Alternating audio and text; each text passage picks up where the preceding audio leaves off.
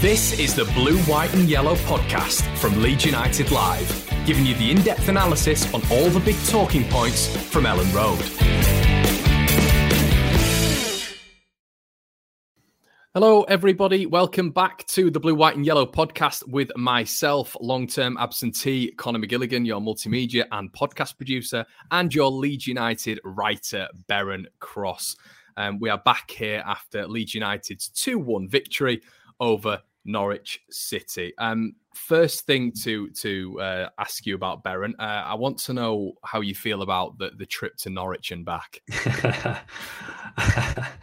it's a long way. It's it's it's seriously out on a limb, is Norwich, and um, yeah, I've, I've, I did not miss that that trip when um, when Leeds and Norwich were in the were in different divisions. So it was absolutely biblical rain as well. If anybody remembers, I think it was nationwide. Really, I think I think don't think anybody really escaped the rain um, on Sunday morning traveling traveling down. It was it was horrendous, and you sort of sat there, and um, you're obviously under a stand in the press box, but with the way the, the rain was almost coming in sideways, and so like the, it was like splashing on the laptops and stuff, and you sat there at sort of half past twelve before a two o'clock kickoff, thinking if they lose this and this is the weather and we've got another you know, three and a half hours back in the car to Leeds, it's going to be absolutely miserable week. But um, but thankfully, that the sun actually came out as people would have seen um, on the TV coverage. The sun did come out, and it was actually quite a nice clear day. And thankfully, three points just to really put the um, put the cherry on the icing. Definitely. Uh, we'll get onto it in a second, the Norwich game. But uh, originally, mate, we had uh, last week, we had a whole host of things happened. Raphinha called up to the national side again. Uh, he was called up in a joint social media post with uh, Neymar and Matheus Cunha uh, in the same post. Another great achievement, mate, and it was sort of highlighted at the weekend, wasn't it? Yeah, he's no real surprise. I mean, it's it's, it's a bit like with with Kalvin. It's sort of become less of a surprise now, hasn't it? You sort of almost just expect it to happen, and he played so well in that first international break that he had with Brazil that um, there was yeah, there was no way that he wasn't going to get called up again. I mean, I think that the headlines over there said it all. Obviously, they're a football mad nation, and he's suddenly been taken into into nationwide hearts. So, no real surprise it's been called up, and, and he's keeping company like Neymar. But yeah, I mean, he, he's just gone from strength to strength, hasn't he? He's um, you don't want to say it, but it's, it's almost like a one man attack at the moment. Um, mm. Obviously, we can get into it in more detail in a moment, but um, yeah, call it for Brazil, and and no real surprise why. Do you remember at the start of the season when I said he was going to be top goal scorer and top assist man, and you and JD both laughed at me? did we laugh? That's a bit rude. You did? Yeah, you did. You both said Bamford. So did we really? Yeah, yeah, yeah, yeah. I suppose he scored 17, didn't he? So I, I suppose I'm assuming our logic was um, going to get the assists and Bamford's going to be the man around the six yard box. But I suppose that's not accounting for, for Bamford's injury. Um, yeah. It's amazing how a player's stock rises with their absence, though, isn't it? You know, when a team's doing badly, any player that's not in the team suddenly becomes a world beater. And I think we're all thinking Bamford's to come back and score 30 goals now. yeah, it does seem that way, doesn't it? He is the uh, the golden man who we need back, and, and I guess there's some logic to that. But um, before the Norwich game as well, mate, there was over 8,000 uh, Leeds fans in attendance to watch Arsenal beat Leeds 4 2. Um, obviously the youngsters out in force again. Uh, it looked like an encouraging performance by the lads, but I think the thing that I want to touch on, Beren, is just the support, the Leeds United support at Elland Road. You know, for a kids' game against Arsenal, it's just it's phenomenal, isn't it? It just seems to be getting better and better. Calling Adam Forshaw a kid. yeah, let's go with it. It was a strong, it was a strong team, I thought. Uh, yeah. But I, t- I take your point completely there. The fact it was a, a, midweek trip to Arsenal in a competition that nobody particularly is too fussed about. And if you remember, Arsenal actually limited the, the attendance, didn't they, for Leeds fans because of um, was it persistent standing they were moaning about in the FA Cup game? Um, yeah, mate, there was mate, a press release, wasn't there? And they were Aaron, saying that. Aaron, I was on about the uh, the four two loss the kids won. Oh. oh, I thought you meant the, um, the Carabao Cup game. Okay, well, that's, that's why I kept well, mentioning the kids. Oh, I take your point completely. Then, yeah, I mean that, that shows where my focus is. I'm We're sure, leaving this um, in. We're leaving this in. Joe would have uh, completely pulled me up on that had I uh, completely forgotten about the 23s. Um, eight eight thousand yeah. in attendance, mate. Oh, Elland Road. Road. Yeah, I'm with you yeah. completely now. Yeah, it was the Friday night, wasn't it?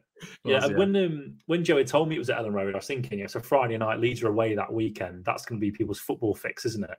Mm. So no no real surprise at all, to be honest. I mean, absolutely staggering support. I mean, it's just crazy. I mean, that that must I don't I'm not looked into it with any great detail as you can tell, but um, that must be up there with a with a record attendance for a, for a Premier League two game. I mean, that's mm. that's absolutely remarkable.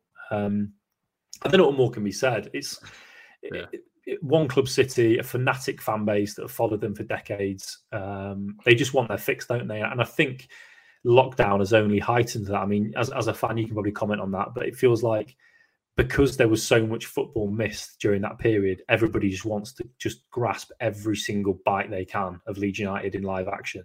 Yeah, I mean, my dad's got a ticket for the Leicester game, and uh, he's not been in, in, in numerous years just because of work commitments and stuff like that. But he he's like a kid at Christmas, you know. He's not been for so long now, and he's like 56 years years of age, and, and he can't wait. Beren, yeah. he's had sleepless nights, but I think it's um I think it's just the, the, the, week that they had sort of with the Wolves game where the last 30 minutes, the, the yes. crowd were unbelievable. And then obviously the Arsenal game where all you could hear was Leeds fans. And then, mm. you know, just a, a, you know, a youngsters game like that against Arsenal again. And you've just got 8,000 down there. I just thought, I just thought I'd bring it up, mate. I thought it was remarkable. Yes, it's a good point. And, and we haven't talked about it since the last podcast. So it's definitely worth raising. I think the 23s have had a, a few difficult results of late. And I think they mm. are sort of finding, I think, I suppose, I mean, Joe's obviously a better place given he watches all their games, but I mean, from afar, it looks as if they may well be, be being affected by, the, by the call ups because, of course, Marcelo and the first team are drawing upon their best players. And at best, Mark Jackson's getting some of his best players for 45 minutes at a time. Mm. You, know, you see Charlie Cresswell was coming off regularly. Junior Firpo had half an hour in that game, didn't he?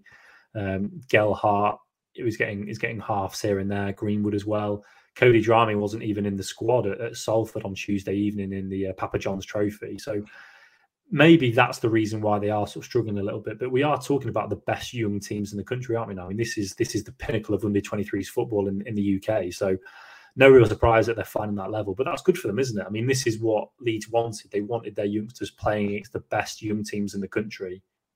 And through adversity, they're going to improve and going to realise that they're not the best thing since sliced bread, and there are there are things they need to improve on still. Um, so it's good for them, I think. I mean, I, I, think everybody would love to see them romping under 23 league titles every season. But I think there's a lot to be said for actually the, the fight and the actual the journey and the progression and, and coming across big obstacles like this and actually overcoming them. Yeah, I think someone put together as well on Twitter earlier on today the combined price of Gelhardt, Greenwood, and Lewis Bate. And um, yeah, he's done an all right job in that department, Victor, hasn't he? yeah, I mean, time will tell, won't it? I think yeah. um, Lewis Bate feels like the elephant in the room. You know, he's the one that hasn't really had that look in in the first team yet, whereas everybody else has. I mean, what a what a ten days or so for Cody Drameh. I mean, to go from getting ninety minutes at Arsenal in the the, um, the Carabao Cup, and then his first man on on um, on Sunday at Norwich. Um, wrote about this a little bit, sort of this morning and, and, and yesterday on on Leeds-Live.co.uk, and you sort of he must have had a look back at the bench he was leaving behind and realised where his squad status was at. I think you look at you know Forshaw eventually came on, Roberts eventually came on, Klich never got on, Gelhardt never got on. Uh, and you're talking about somebody who hadn't even played a single minute for the first team before the Tuesday of that week. So clearly taken a bit like Cresswell, taken that first opportunity that Bielsa's given him. And whilst I accept it was a straight swap for Shackleton at Carrow Road, we know that reshuffles are commonplace, aren't they? You know, Bielsa's not mm. afraid of bringing Dallas across to the right, maybe pushing Harrison back and then getting Somerville on or Gelhardt on or one of the other more experienced heads and just moving it around that way. But instead, he's just thought, no, I'm going to leave the rest of the team as is and just put a straight swap on Drameh for Shackleton. And it does pose an interesting um, situation for this Sunday against Leicester because if, if Shackleton's out, I think Ayling, I think we probably all accept that given the way Bielsa is, even if Ayling is technically pain free and in training, it's a bit of a stretch to see him starting, isn't it? Um, I mean, you look at Phillips. Phillips didn't play against Wolves because Bielsa felt that he wasn't match fit. You know, he'd only missed three weeks of action. Ayling's been missing since mid September. Same with Bamford. He may make an exception because needs must, and they need to get experienced heads onto the pitch, and he, he might trust Ayling to kind of play his way back into it. But at face value, Ayling's not going to start.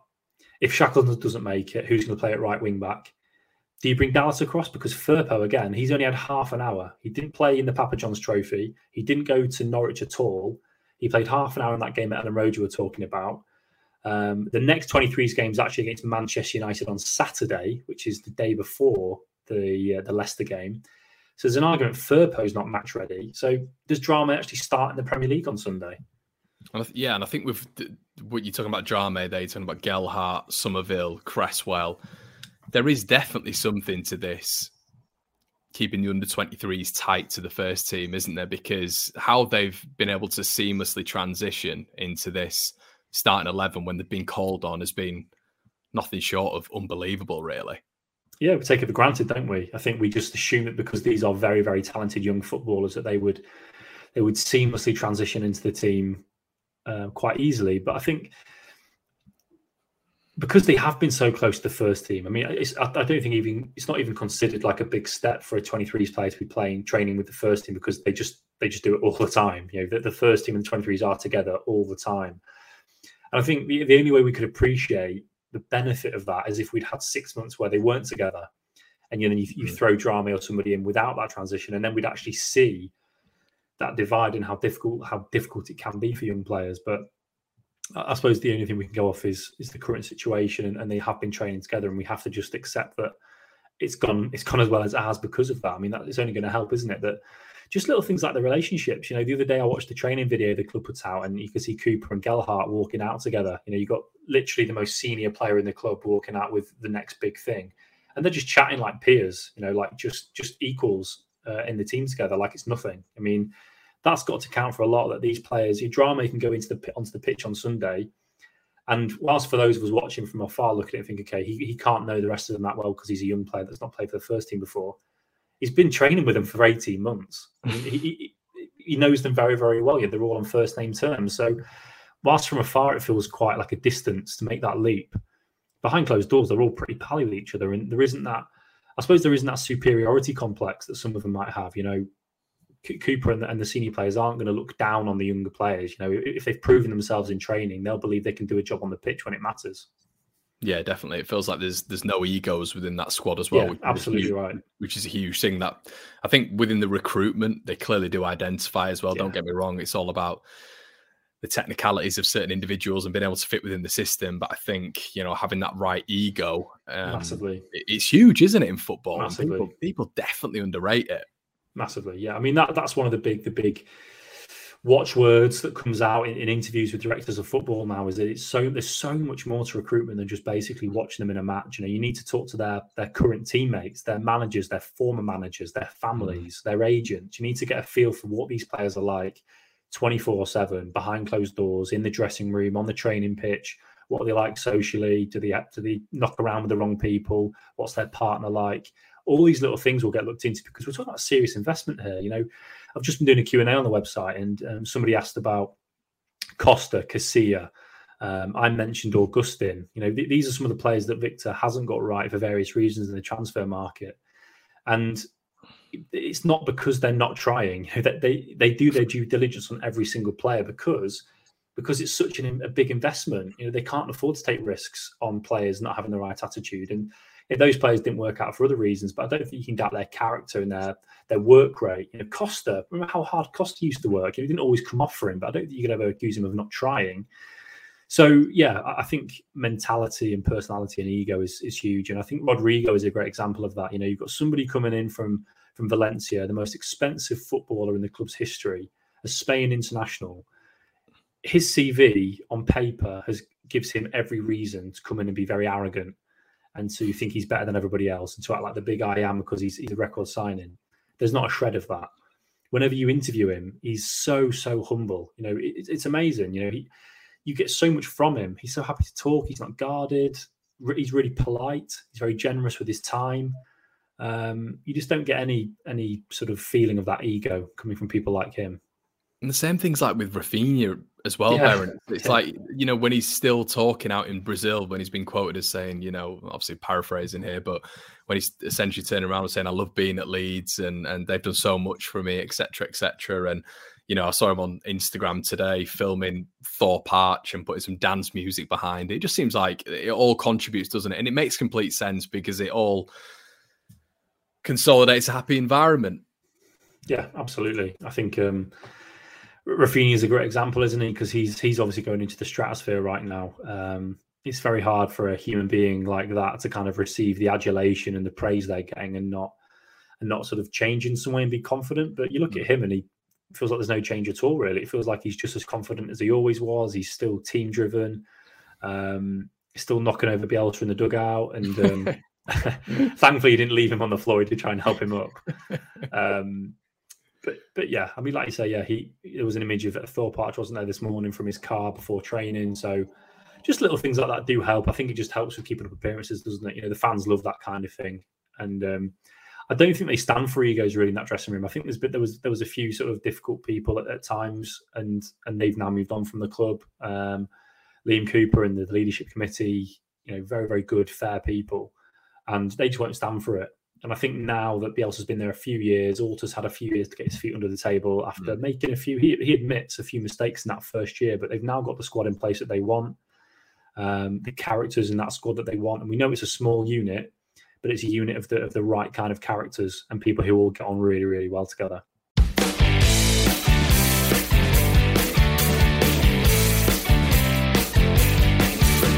Uh, leading up to the Norwich game at the weekend, anyway, Beren, it's probably a good place to uh, delve into.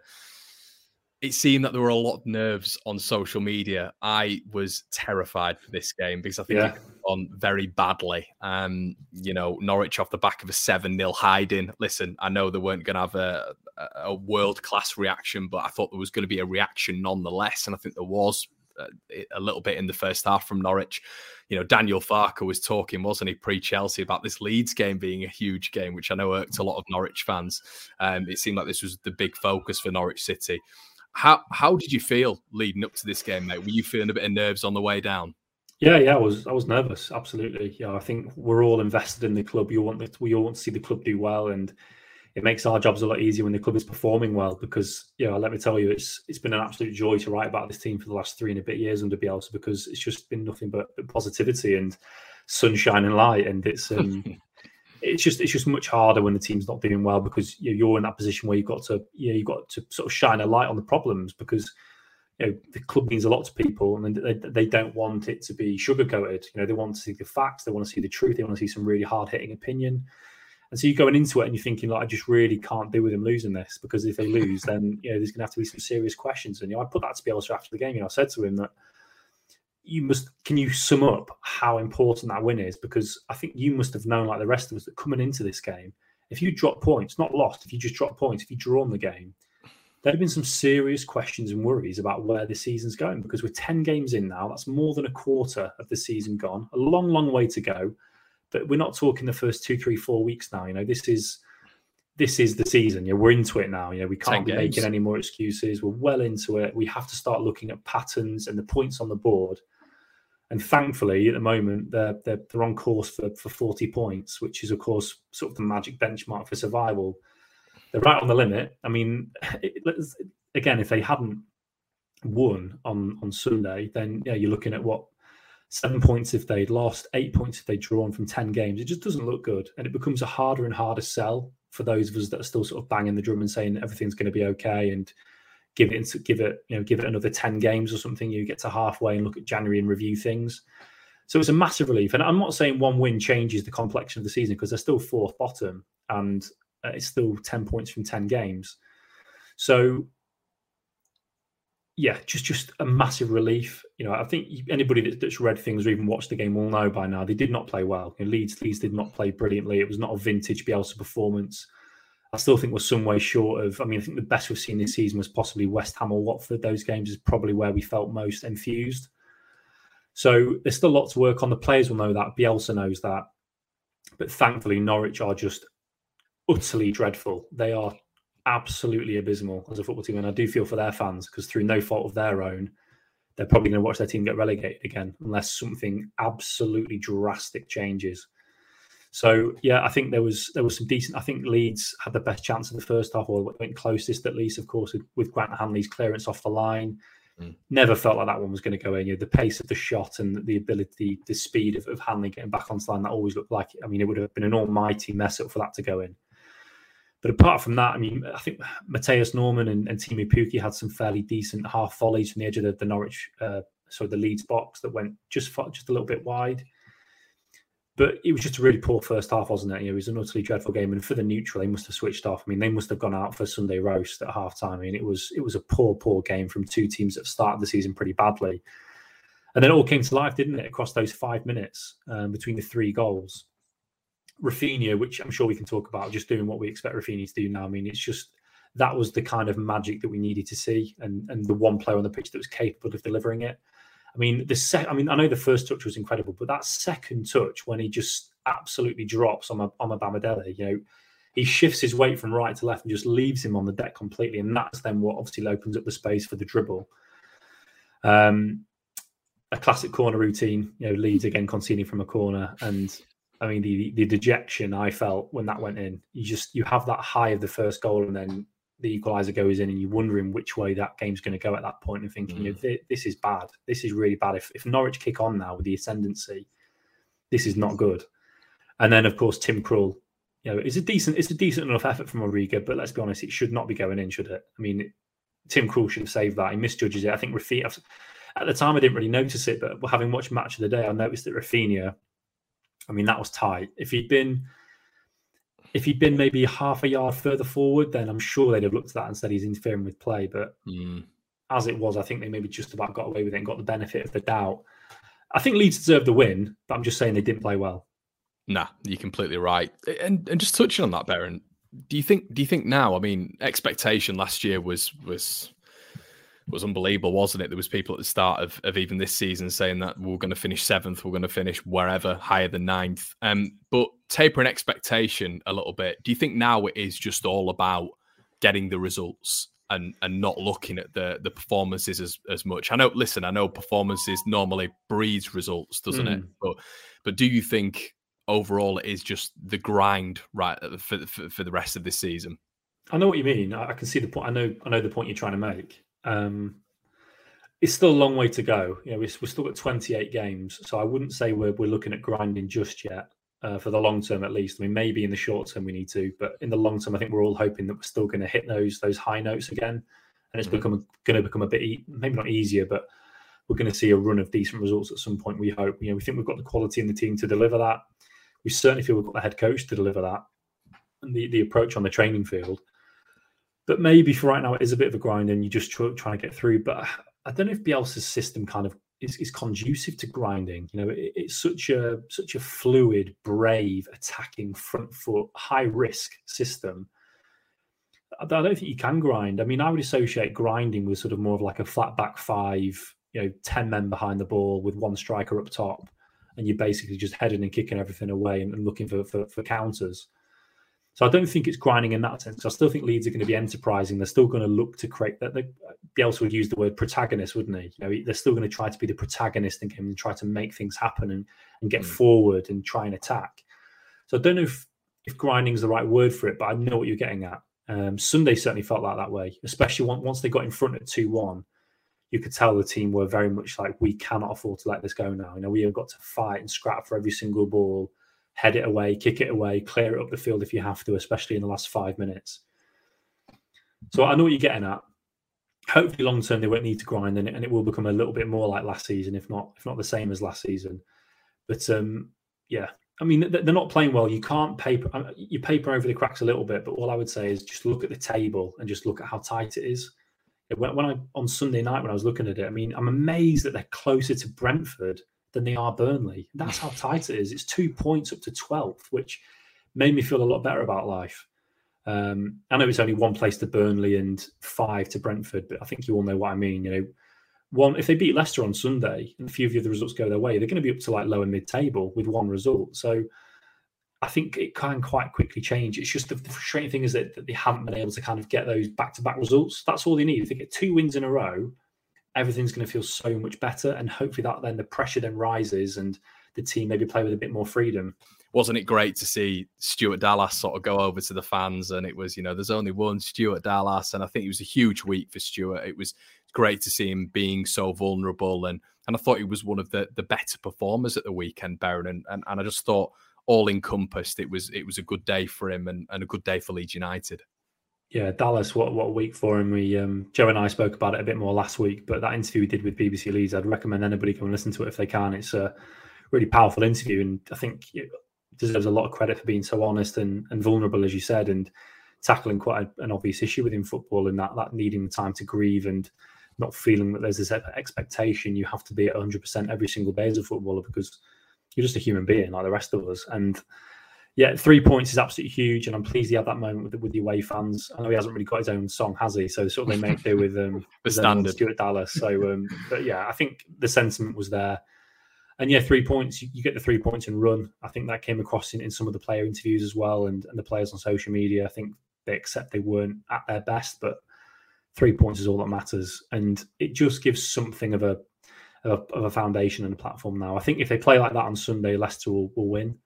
So they do need to improve, and there are now some really stern challenges ahead. I mean, even before we get to December, you know, Tottenham are on the horizon. We talked about this yesterday. Uh, Antonio Conte has obviously gone in there, and Leeds, of course, are the first Premier League visitors to Spurs with Conte. And I don't know. I think there's pros and cons to that. I think there's pros in that it's going to be very early in his tenure, and it'll be off the back of an international break where he'd have had two weeks without his best players. And I think if you're trying to turn around a, a trawler like that and trying to get some good players playing a new system, it needs time on the on the training field. Mm. So I think that's a benefit. But you know, I'm, I obviously completely accept that the biggest the biggest con is that it's going to be their first home Premier League game. It's going to be an absolutely immense atmosphere for them. There's going to be a lot of optimism and the players are going to be playing on adrenaline, aren't they? They're going to be playing for the new manager, trying to catch his eye, and um, yeah, it's going to be tough for Leeds. But yeah, great, great win against Norwich, but but some tough, tough fixtures on on the way now, even before we get to that December run.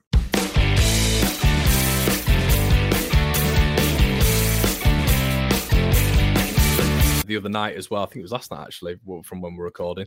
Uh, we saw Leeds under 21s lose out to Salford, um, but once again there was a standout moment, wasn't there, Beren? Uh, I think it was Lewis Bate with that quite incredible um, goal from his own half. Uh, I think it was three touches, a lovely, delicate chip uh, to beat the goalkeeper. He's becoming quite the highlight reel, isn't he? to have that composure to do that finish, like after having run the length, I, I, would need to sit down after doing that. I mean, you'd be so tired and under pressure from the defender behind you with the goalkeeper in front of you to then have the the delicacy in your touch to kind of lift it over the keeper like that. And then to actually run back as well. he, he run all that way and then got the ball, the ball after scoring and ran straight back, which I'm sure yeah. would have impressed, uh, would have impressed Marcelo. But yeah, they he's coming on, isn't he? I think there's, there's, obviously been been some reasons why he's not sort of featured just yet. I mean, I think a, a, lot of his teammates have had that exposure now. I know he's only in his first season, and many of the others are into their second season with the 23s. But yeah, I think he's certainly going to be on for the long term future, isn't he? Yeah, is that is that what you think then, Beren? You think that it's just because it's a uh, you know a two year thing? We've seen it with a lot, of, a lot of other players. Um, obviously, there's a lot of fans at this moment in time, and they probably want us to speak about it in, in terms of Lewis Bate and, and Leeds sort of missing that that that sort of midfielder of, of why he's not getting in and you know why he's not getting on the bench and all this sort of stuff. It, maybe that's that's the reason, as you alluded to just then. It could well be. I think certainly you look at it and we, we all know they're lacking a central midfielder and you kind of look at it and from face value you think well, why is Lewis Bate not getting in then? You know, if, mm. if hmm. you need the centre mid, why is he not even making it onto the bench?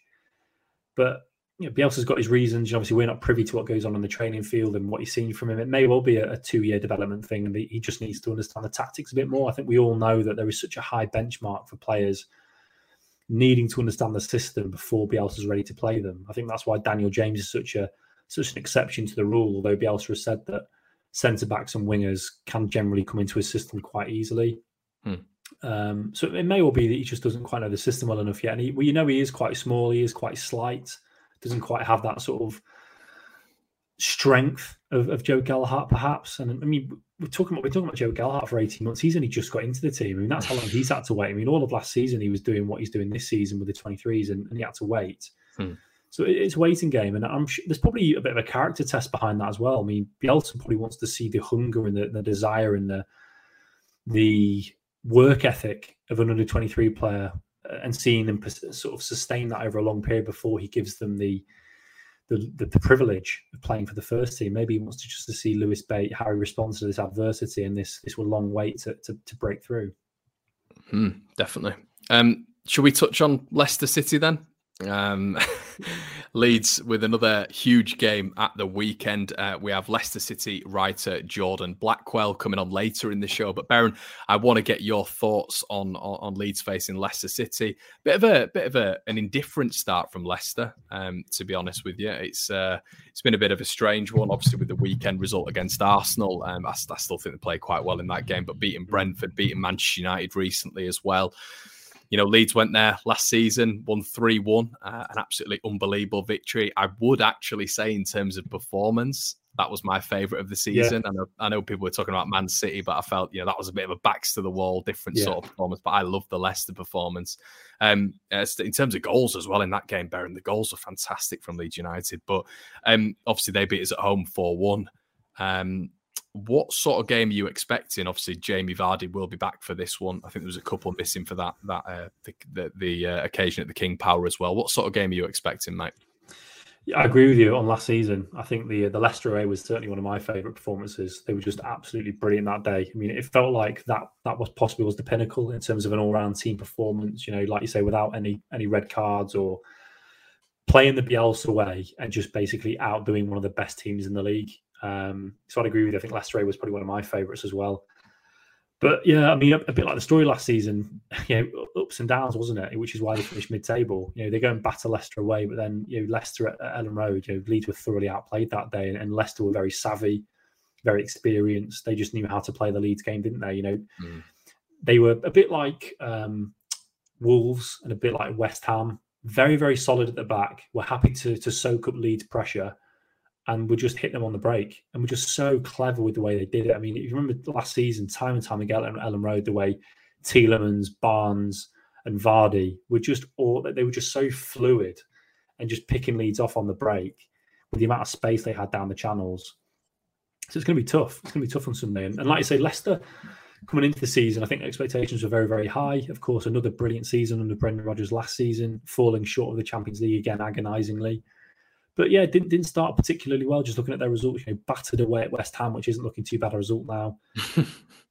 losing at home to City to be expected. Losing away at Brighton again. Brighton have started well, but Leicester would have expected better that day. But then drawing at home to Burnley, drawing away at Palace, they weren't good results for Leicester. But then we've seen signs of life. You know, beating Man United heavily, beating Brentford away. And we know Brentford are one of the surprise packages of the season, and then and then again, showing their indifference on uh, on the weekend with, with a loss to Arsenal, who, despite being in great form, still haven't particularly impressed me. Um, but yeah, on paper, they of course are going to be the favourites coming to to a fourth bottom lead side at Elland Road. But we know what the home crowd can do. We've seen what they did against Wolves and, and the impact they can have. I think it'll probably f- follow a very similar pattern to last season. Yeah, like you said, it's been it's been an indifferent start for for Leicester but I, I, I feel, Beren, what you you were speaking just there about the Wolves game, and it's interesting. I'll throw West Ham and Everton in there. In, in terms of, of the mid bracket sides, you know, we're not talking about the Liverpools and the Man Uniteds and the Man City, the Chelsea, etc. But the mid bracket sides sides um, at Elland Road, we've done all right against. And it seems like even when we're absolutely battered with injuries, you know, you look at the Wolves game, probably a lot of Leeds fans expected Leeds to lose that one. West Ham, we all expected probably a bit of a, a hide in there as well with, with the injuries out. You know, Charlie Cresswell came in for that game, did did a remarkable job. Leeds Leeds sort of stood up to it a little bit. And obviously Everton earlier on in the season, who who, who are now doing doing pretty well. Um am I being a little bit too optimistic by thinking that Leeds United um, could could definitely get something out of this. I think they can. You know, I think they definitely can. I think with Bielsa's Leeds, they've always got a puncher's chance because the way they play, they always give themselves the chance to win. As mm. we mentioned earlier in the podcast, Leeds don't go into a game looking to to keep a clean sheet or looking to kind of restrict the opposition to to long range shots. They don't look to put men behind the ball and look for a counter attack. They go into a game looking to win every game and give themselves the chance to win a game by committing men forward. And mm. the trouble is this year they they I mean, I, I, was looking at the stats earlier. Only Liverpool and City have had a higher average possession than Leeds this year. I mean, that's Leeds are still got the third highest possession percentage in the entire division, and they're fourth bottom. So there's no problems with keeping the ball. They still keep the ball, but as we've seen, they're just not either creating the chances or putting the chances away in the final third with all that possession. And unfortunately, when they do get picked off and they do lose the ball, these teams have got the quality to put them to the sword and punish them. And unfortunately, that's the, that's Leicester's game. I mean, we, we know what Vardy can do. We've watched him do it for years and years now. I mean, he's getting well into his thirties, into his mid thirties, even. He's not slowing down. He's had another fantastic start to the season. He's a he's a supreme athlete, and he's not lost his pace. And then you you've got the weapons of Maddison and Tielemans from deep. You've got Barnes, who's a, a roaming figure, and then you've got the wing backs who are going to look to press on and get behind um, whichever system Leeds play. But like you say, it looks like a 3 4 1 2 with Maddison just behind Iheanacho and yeah. Vardy. So again, it could well be the back three system. Um, I mean, I think I think back to the Wolves game, and, and like you say, Wolves played sort of a three-four-three, didn't they? And Leeds sort of marked them up with a four-four-two, if you remember. You know, Struijk mm-hmm. played as a as a proper centre mid without Phillips in there, so maybe having Phillips will will keep it as a three-three-one-three because he offers that protection. But there's I wouldn't rule out a four-four-two if they are feeling a little bit adventurous. But um, yeah, uh, I would love to say I think that that yeah, because it's a mid bracket side, they've got a better chance. But I think Leicester are right up there, aren't they? I mean, on their day, they're they're the best of the rest, aren't they? Outside the top four. Beren, um, I'm going to ask you for a score prediction, mate, as always. oh, you're killing me. Um, it's always the same reaction every week, isn't it? It's like, oh, yeah, because really coming to this bit. yeah, I don't know. I mean, they were really, they were not good against Norwich, were they? No. And as I say, I think unless he risks them, and he takes what he would consider a risk. I can't see Bamford or Ayling starting. I think they're going to be on the bench at best. At, at best. Mm-hmm. So I think we're pretty much going with what we had. So and Leicester are very good. I've got a soft spot for how good Leicester are. I think on their day as a neutral, they're, they're a team I like watching. I do like the way they play football, and I do like some of their players. And I think because they are quite often the underdog, aren't they? And mm. they don't necessarily sort of buy their way to titles like a few of the other big teams. So all that being said, I'm going to go 2 2.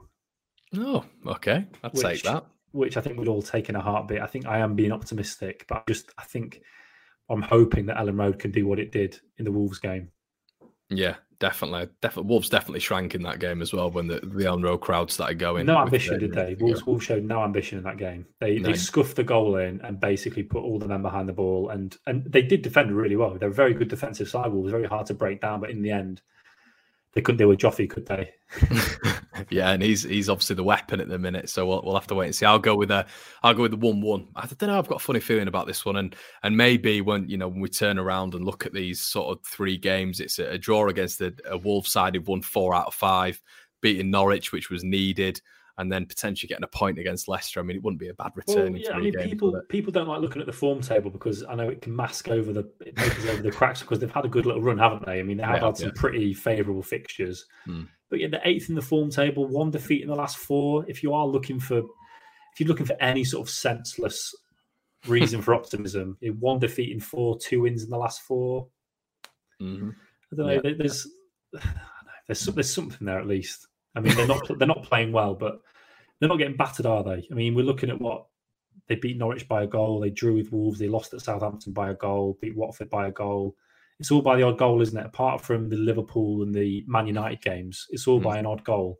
Guys, thank you so much for tuning in to the Blue, White, and Yellow as always. We're going to head over to the opposition preview now with Leicestershire Live's very own reporter, Jordan Blackwell. I hope you enjoy with regards to Leicester City, there's been sort of significant improvements, in my opinion, since we last played. You know, the addition of Patson Daka, um, Ademola Lookman.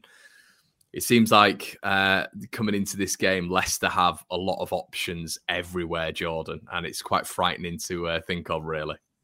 Yeah, uh, certainly the the squad is the best it's ever been. Um, I think in terms, certainly in terms of attacking options, the uh, you know, these days, I think most teams seem to play with one striker, and you don't often get you don't often get teams where there are there's more than one striker in form. Um, but Leicester somehow have three informed strikers. Uh, Vardy is second top scorer in the league uh, behind Mo Salah. Uh, Kelechi makes a difference every time he plays. Obviously, had that terrific run at the end of last season where I think at the start of February, he only scored three goals. By the end of the season, he'd scored 19. Um, he, uh, you know, he's been setting up goals as well, particularly this season. His, his, his passing is an underrated part of his game. Then they've got Patson Daka who can come off the bench, and you know, it was only uh, a week or so ago um, uh, that he scored four goals in a game in Europe. So the the the striking talent they have is is extremely good for certainly for a team of Leicester's size. Um, but yes, they've got a lot of players around them. Um, perhaps perhaps players that aren't quite in the best form. James Maddison is is getting there, but not quite there. Um, Harvey Barnes, terrific last season. If he'd not got injured, um, he would have been definitely worth a place in England's uh, European Championship squad. Uh, he was in that good form, but then obviously got a knee injury that left kept him out for the for the remainder of the season. Um, he's he's not quite found those heights again yet, but there, has been a few promising signs. Ademola Lookman they've brought in, uh, very tricky player, very good player, perhaps better than a lot of people might have expected. Obviously played in a in a relegated Fulham team last season, um, but he's he's looked bright when he's played. He's, he, he offers something he offers something a bit different for Leicester in terms of his uh, the way he runs with the ball. Um, he's quite you know he's, he's very good in tight areas, but can also dribble away from players. Uh, so yeah, so lots of attacking talent. I think that's the key thing. The defense, it's, it's been a similar situation at Leicester. The the combinations they've had to keep changing the combinations. Um, the you know, I think you may have uh, Leeds fans may have seen the injury that Wesley Fofana suffered in the Leicester's final pre-season game. That horror leg break. It really did throw Leicester's season off course because they you know before it even started because Jonny Evans has kind of been battling a long term foot injury. So the plan was always well let's stick with Fofana and Soyuncu as a as a centre back pairing, and, and, that was they played throughout pre. You know, normally in pre-season you're kind of chopping and changing and experimenting. Leicester didn't do any of that. They were very clear. This is our centre back partnership. Let's play them in every game together so they can get used to each other. And then in the second half of the final pre-season game, one of them breaks their leg. So that's not helped Leicester. Um, Jonny Evans is now fit, which is a big help. He's made a different the defense. The defensive record in terms of goals conceded isn't hasn't improved. They're still one of the worst in the league, but they generally do look a little bit more organised. Um, but I think the key thing and the, the the disappointing, probably a disappointing thing for Leeds is that there's not been a single game this season that Evans and Ndidi have started together. Um, but that the that could be the first one on Sunday. Uh, and I do think the two of them together, no matter what the, the rest of the makeup of Leicester's defence is, if you've got Evans as one of the centre backs and Ndidi's sitting in front of them, I think it makes a, a huge difference to to the quality of Leicester's defending. Yeah, uh, I think so. As you were just talking about there, there's options everywhere. But you, when you talk about strengths, you've you've listed so many. I think, and I think from an outside perspective, uh, as a neutral, we can all appreciate where Leicester are very, very strong. But where where do you think Leeds could get at them, Jordan? Is it just is it just the defence? Yeah, I think if the um, the, the best way to guess at Leicester is to to press them high. That if the, if the back if they play with the back three that they've been playing with recently, um, and that back three is the same uh, group of three, so it'll be it's been to, Jonny Evans in the middle with Daniel Amartey and Çağlar Soyuncu as the, the sort of the two wider uh, players in the back three. Um, Amartey and Soyuncu aren't as comfortable when being pressed high. Um, Soyuncu uh, was when he first came into the team, but he seems to have lost his way a little bit. Amartey's never really been comfortable. He's kind of the the the real backup centre back that Leicester don't intend to use that often. Obviously, Fofana was fit, he would be playing. Maybe James Justin would be filling in there if he was fit. Vestergaard has come in, but is really only going to play where Evans plays because he's not mobile enough to play in one of the wider wider uh, positions in the back three.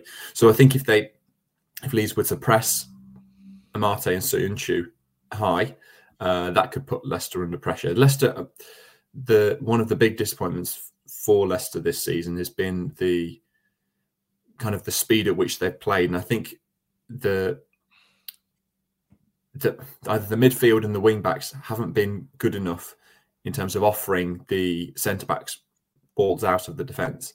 Um, and so I think that's why they tend to sort of dilly dally on the on the ball a little bit. So I think they're the, they're the players to, to get at. I think in terms of Leeds trying to stop Leicester's attack, I think if they do get it into good positions with with the right players on the ball, they may struggle. I mean, uh, Youri Tielemans is, as far as I'm concerned, one of the best players in the league. Uh, he's just very good at everything, but he will. I don't think there's any way Leeds can stop him um, playing the balls through. Maybe if, if Maddison plays, maybe shut down Maddison. Um, he's not.